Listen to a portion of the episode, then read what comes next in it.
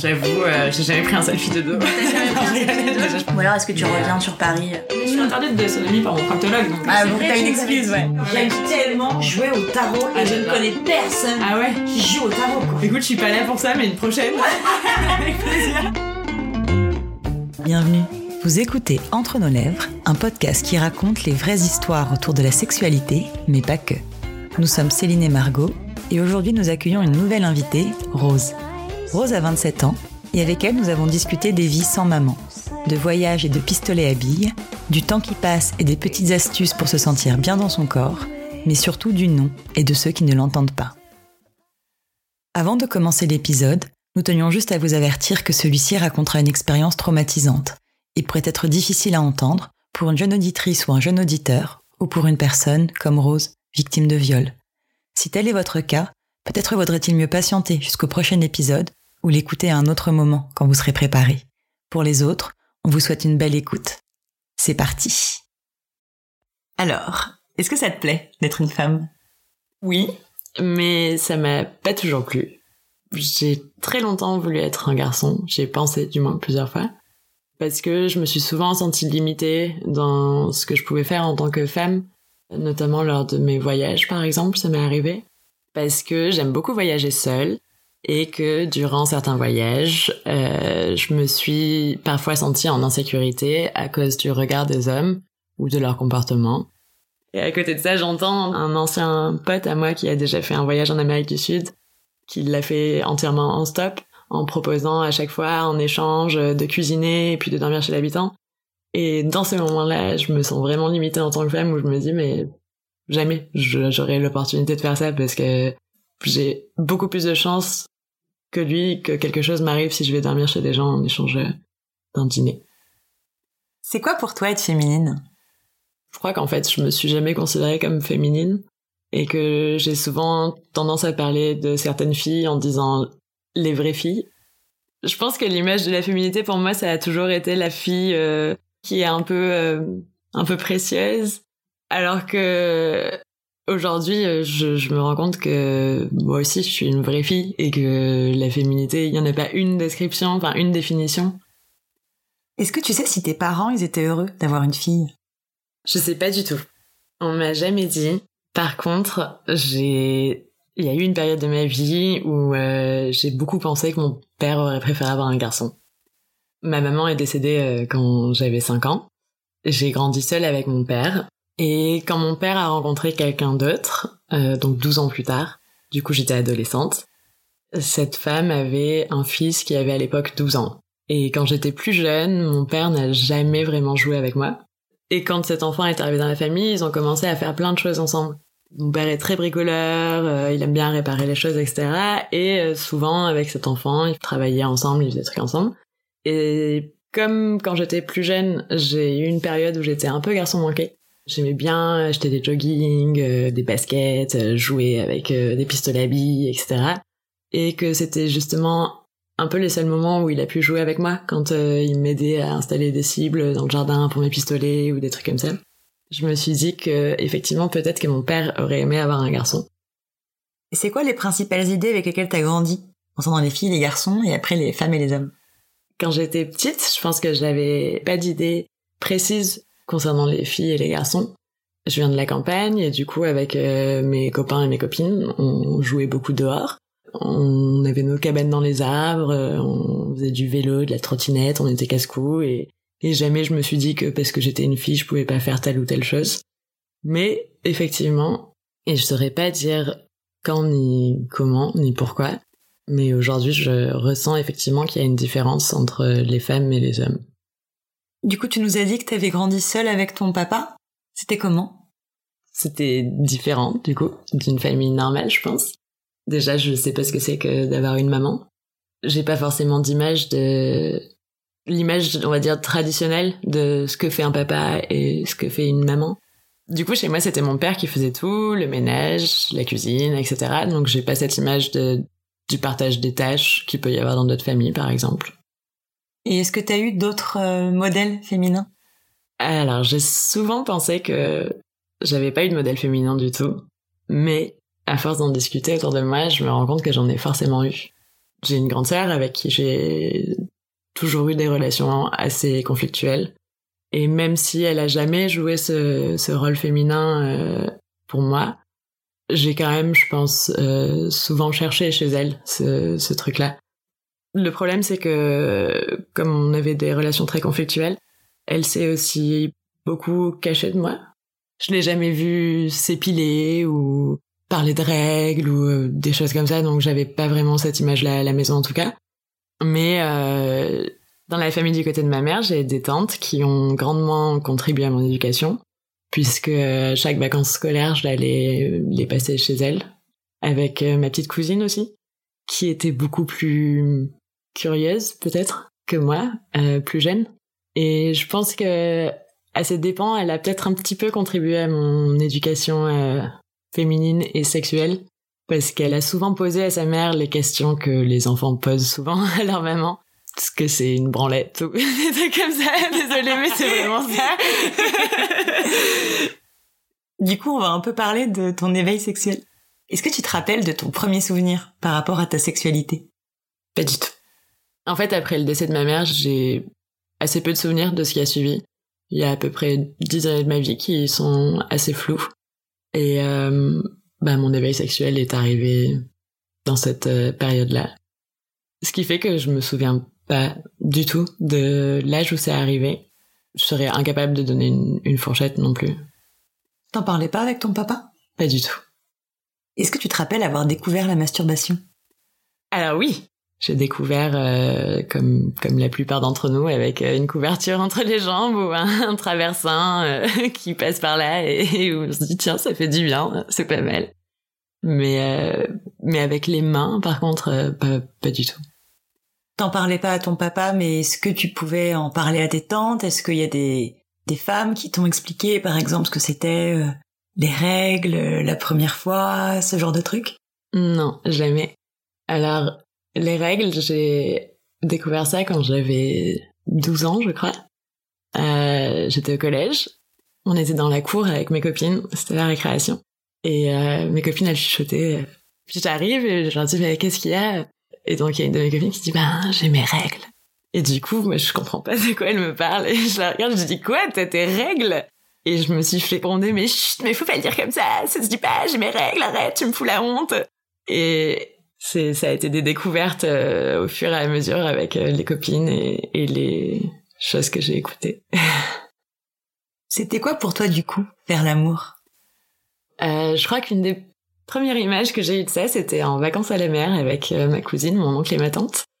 Et en fait, euh, mon oncle et ma tante faisaient la sieste et ma petite cousine est tombée. Et du coup, j'ai voulu aller les prévenir que ma petite cousine est tombée. Et quand j'ai ouvert la porte, j'ai vu Tati sur tonton ou l'inverse.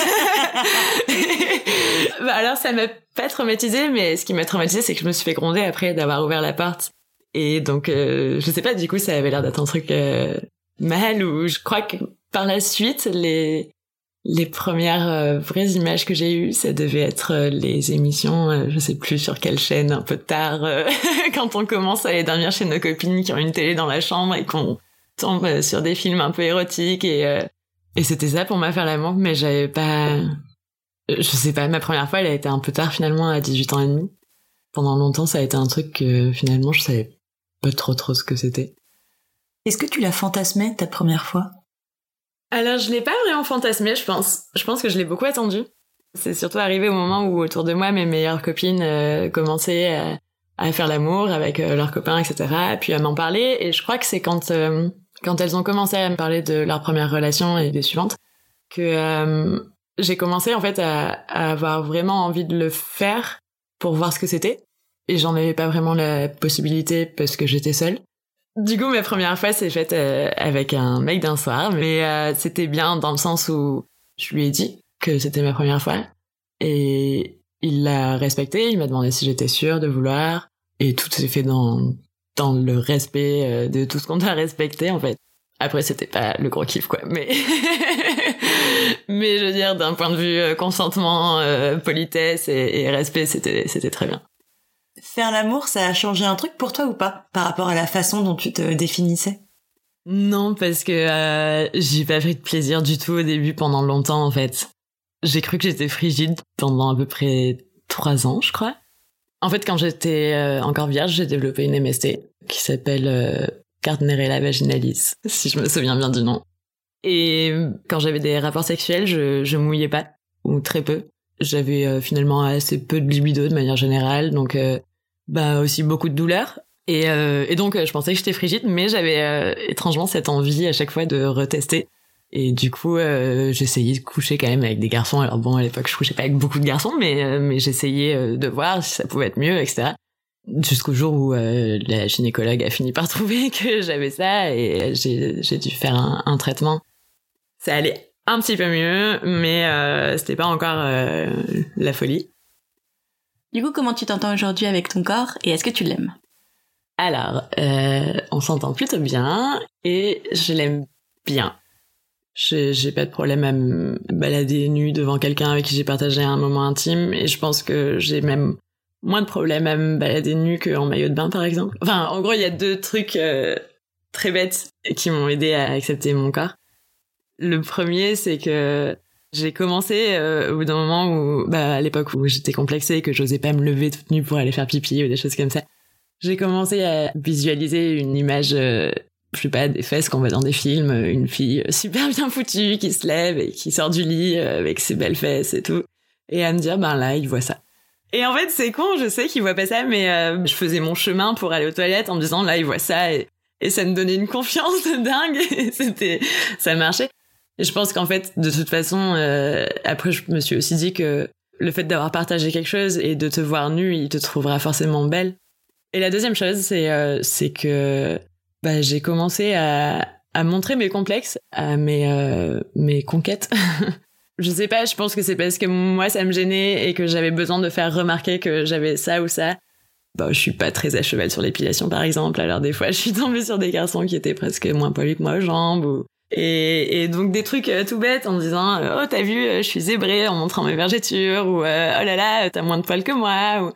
et tu te rends compte qu'il y a que toi que ça dérange en fait tous ces trucs là tes vergetures ton petit bourrelet tes poils aux jambes et tout le reste j'ai jamais eu personne qui m'a regardé et m'a dit ah mon dieu c'est dégueulasse mais il y a quand même un mais c'est que ce corps que j'ai mis du temps à accepter il change maintenant et je crois que ça c'est un peu difficile et tout ce travail qui a été fait pour accepter son corps, faut tout refaire en fait.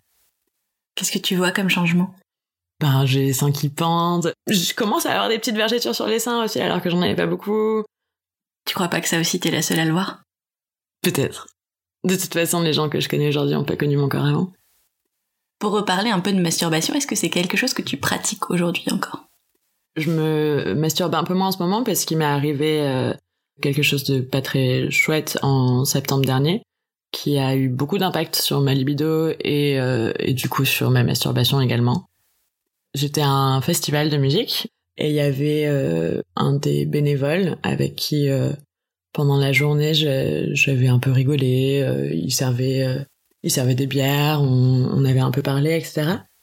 Et le soir du festival, ils avaient organisé un after après le, festival. Donc tout le monde était là et euh, il servait euh, lui encore euh, au bar. je me souviens qu'on a beaucoup parlé pendant pendant l'after. C'est passé très vite parce que j'avais beaucoup bu. Mais je sais que vers la fin de de l'after, il m'a dit qu'il savait pas où dormir. Et malgré mon taux d'alcoolémie, je me rappelle parfaitement lui avoir dit que si c'était une tentative juste pour dormir avec moi, qu'il aille dormir là où il devait dormir, euh, mais que si c'était vrai qu'il n'avait pas d'endroit où aller dormir, il pouvait venir dans la tente avec euh, mon ami et, moi, parce qu'il pleuvait dehors en fait, donc euh, je, je l'aurais pas laissé dormir dehors. Donc je me souviens qu'ensuite il est revenu et qu'il me dit que vraiment il sait pas où dormir, etc. Donc je demande à mon ami à qui je partage la tente, je lui dis bah est-ce qu'il peut venir avec nous? Et donc ma copine m'a dit écoute pas de problème, il vient avec nous, mais c'est toi qui dors au milieu. Et ma pote euh, s'endort très très vite et euh, lui en fait euh, commence à essayer de m'embrasser, mettre sa main dans ma culotte, etc. Et, donc je lui ai dit non une fois, deux fois, trois fois. Et il a continué, il a continué et puis j'en avais marre en fait alors j'ai juste décidé de faire semblant de dormir pour qu'il arrête. Et euh, je me suis retournée, j'ai plus bougé. Et euh, il a continué un peu à me toucher, et puis je le sentais prendre euh, ma main pour la mettre sur sa bite. Et je me disais qu'il fallait que je dise rien.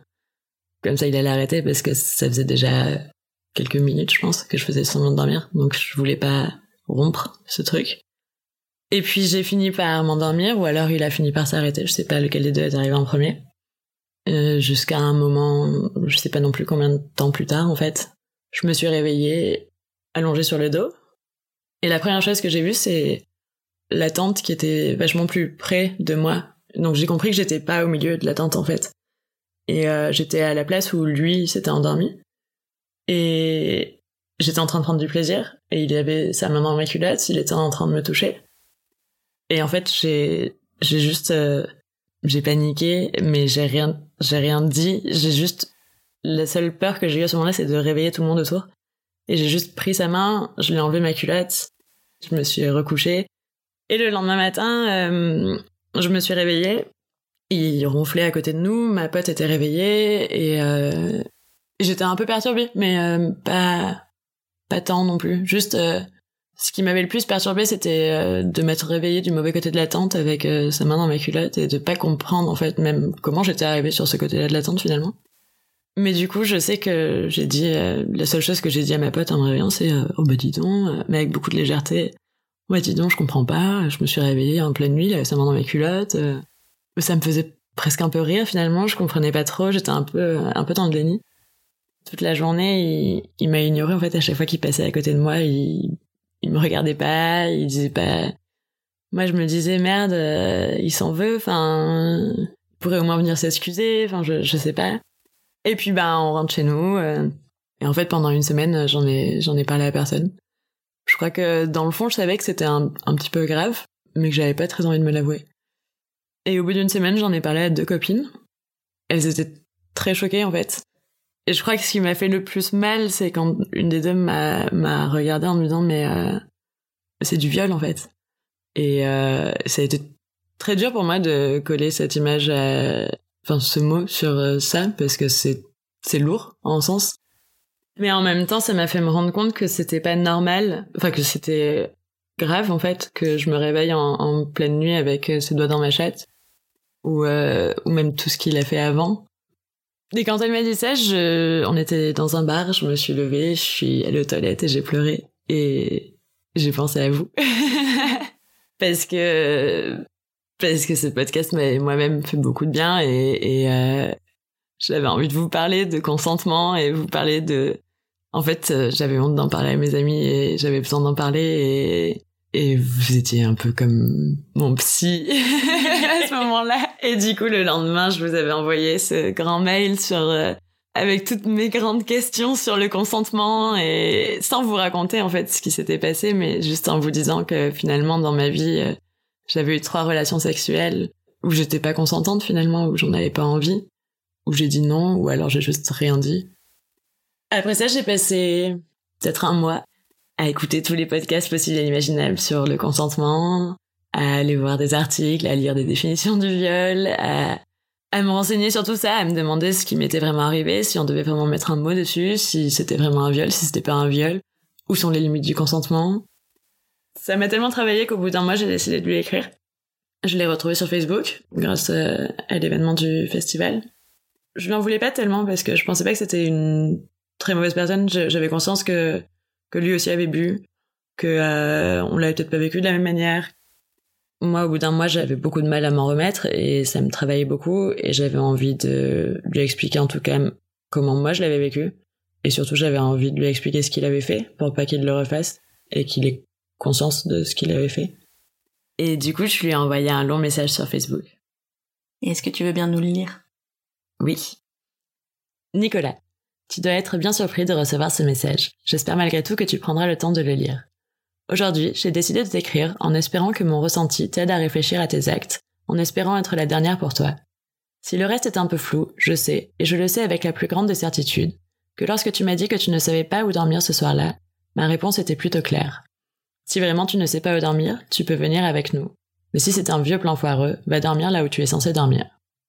Il n'y a donc rien à lire entre les lignes. Il me semble que c'était assez clair, que ça veut dire non. Alors aujourd'hui, j'aimerais parler de consentement avec toi. Je sais à quel point cette limite peut être floue, surtout quand tu as bu, surtout quand tu as en face quelqu'un d'humain, capable de désirer, de ressentir du plaisir. J'avais, par des paroles assez claires à mes yeux, essayé de te faire comprendre que si tu venais dormir avec nous, c'était seulement parce que tu n'avais nulle part où aller et que dehors, il pleuvait. Visiblement, on s'est mal compris. J'imagine que c'est parce qu'on s'est dragué avant. T'es mignon, marrant, ça ne fait presque aucun doute. Néanmoins, peu importe ce qu'il se passe, peu importe la séduction, tu dois savoir que si j'en avais eu envie, si j'avais eu envie de quoi que ce soit de plus avec toi ce soir-là, je te l'aurais dit.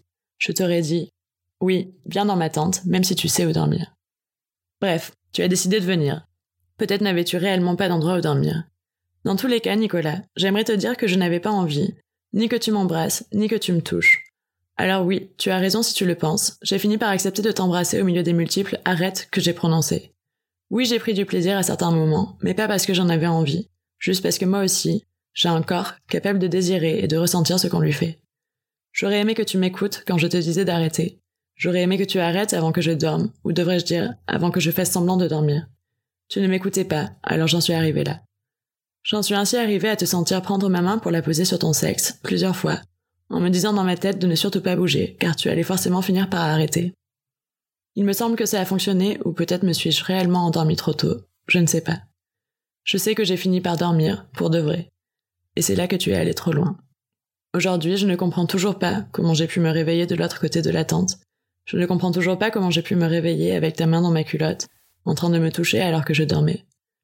Je ne comprends pas non plus pourquoi je ne t'ai rien dit à ce moment précis, ni le temps que j'ai mis à comprendre que c'était grave.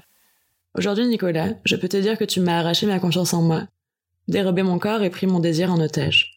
Je ne parle pas ici du soir en question, mais de l'impact que tu as eu sur moi, de mon état ce dernier mois. Si je t'écris ce message, ce n'est pas pour t'accuser bêtement et te faire regretter. C'est seulement parce que j'aimerais que tu comprennes ce que tu as fait. Que non, ça veut dire non. Que se taire, ce n'est pas toujours accepté. Que quelqu'un qui dort n'est pas consentant.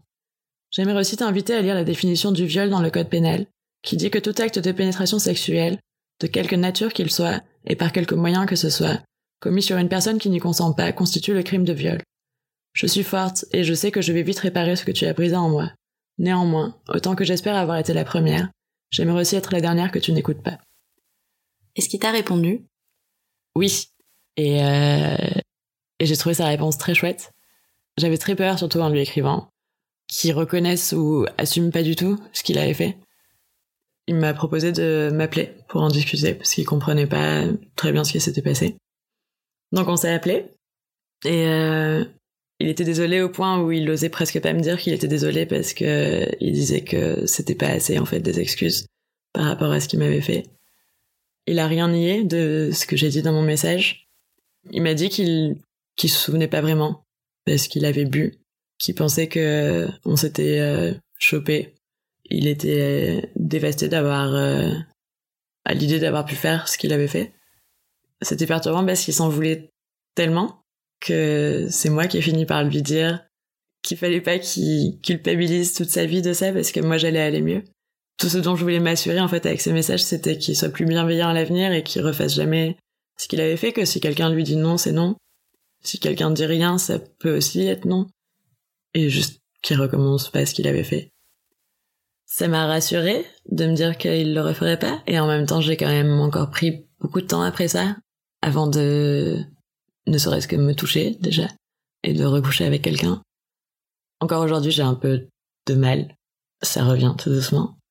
Mais, euh, mais ça va, ça va aller. Aujourd'hui, j'essaye de, d'être aussi beaucoup plus à l'écoute de ce dont j'ai envie et surtout de faire comprendre à mon partenaire ce dont j'ai pas envie. J'ai rencontré quelqu'un il y a pas très longtemps avec qui ça se passe très bien. J'ai des douleurs qu'avant j'avais pas forcément et je pense que c'est d'ordre psychologique plus qu'autre chose. Mais j'en ai conscience et, et du coup j'essaye de, de m'écouter et euh, de saisir les petits moments où euh, j'ai un regain de libido en me disant qu'il faut en profiter de ce moment-là et, et dans ce moment-là ça fonctionne super bien. Et le reste ça reviendra tout seul après. Et qu'est-ce que t'attends de ton partenaire aujourd'hui? Je pense avant tout qu'il me respecte.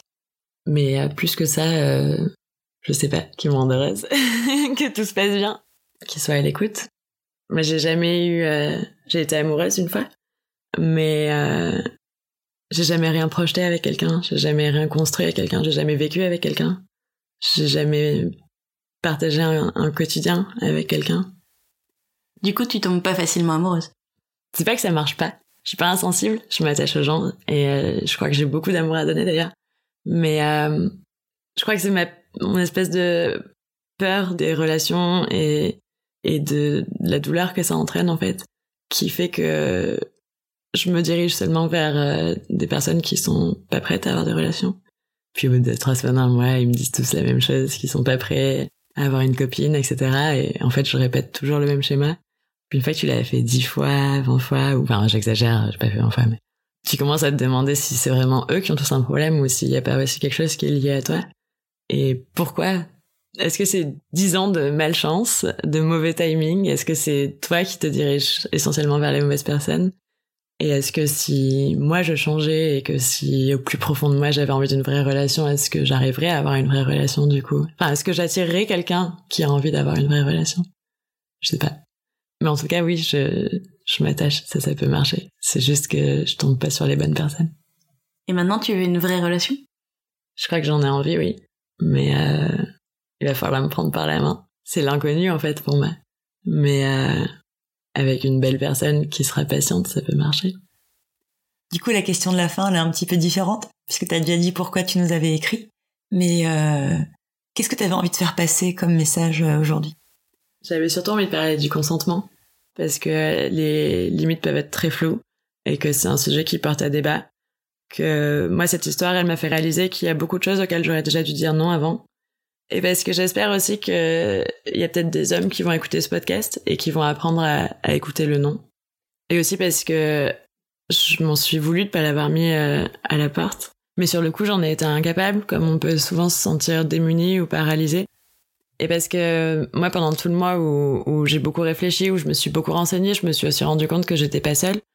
Et donc, j'ai voulu prendre la parole aujourd'hui pour raconter mon histoire sur le consentement, pour que si d'autres filles m'écoutent, auxquelles c'est arrivé, qu'elles puissent ne pas se sentir seules non plus et pas coupables.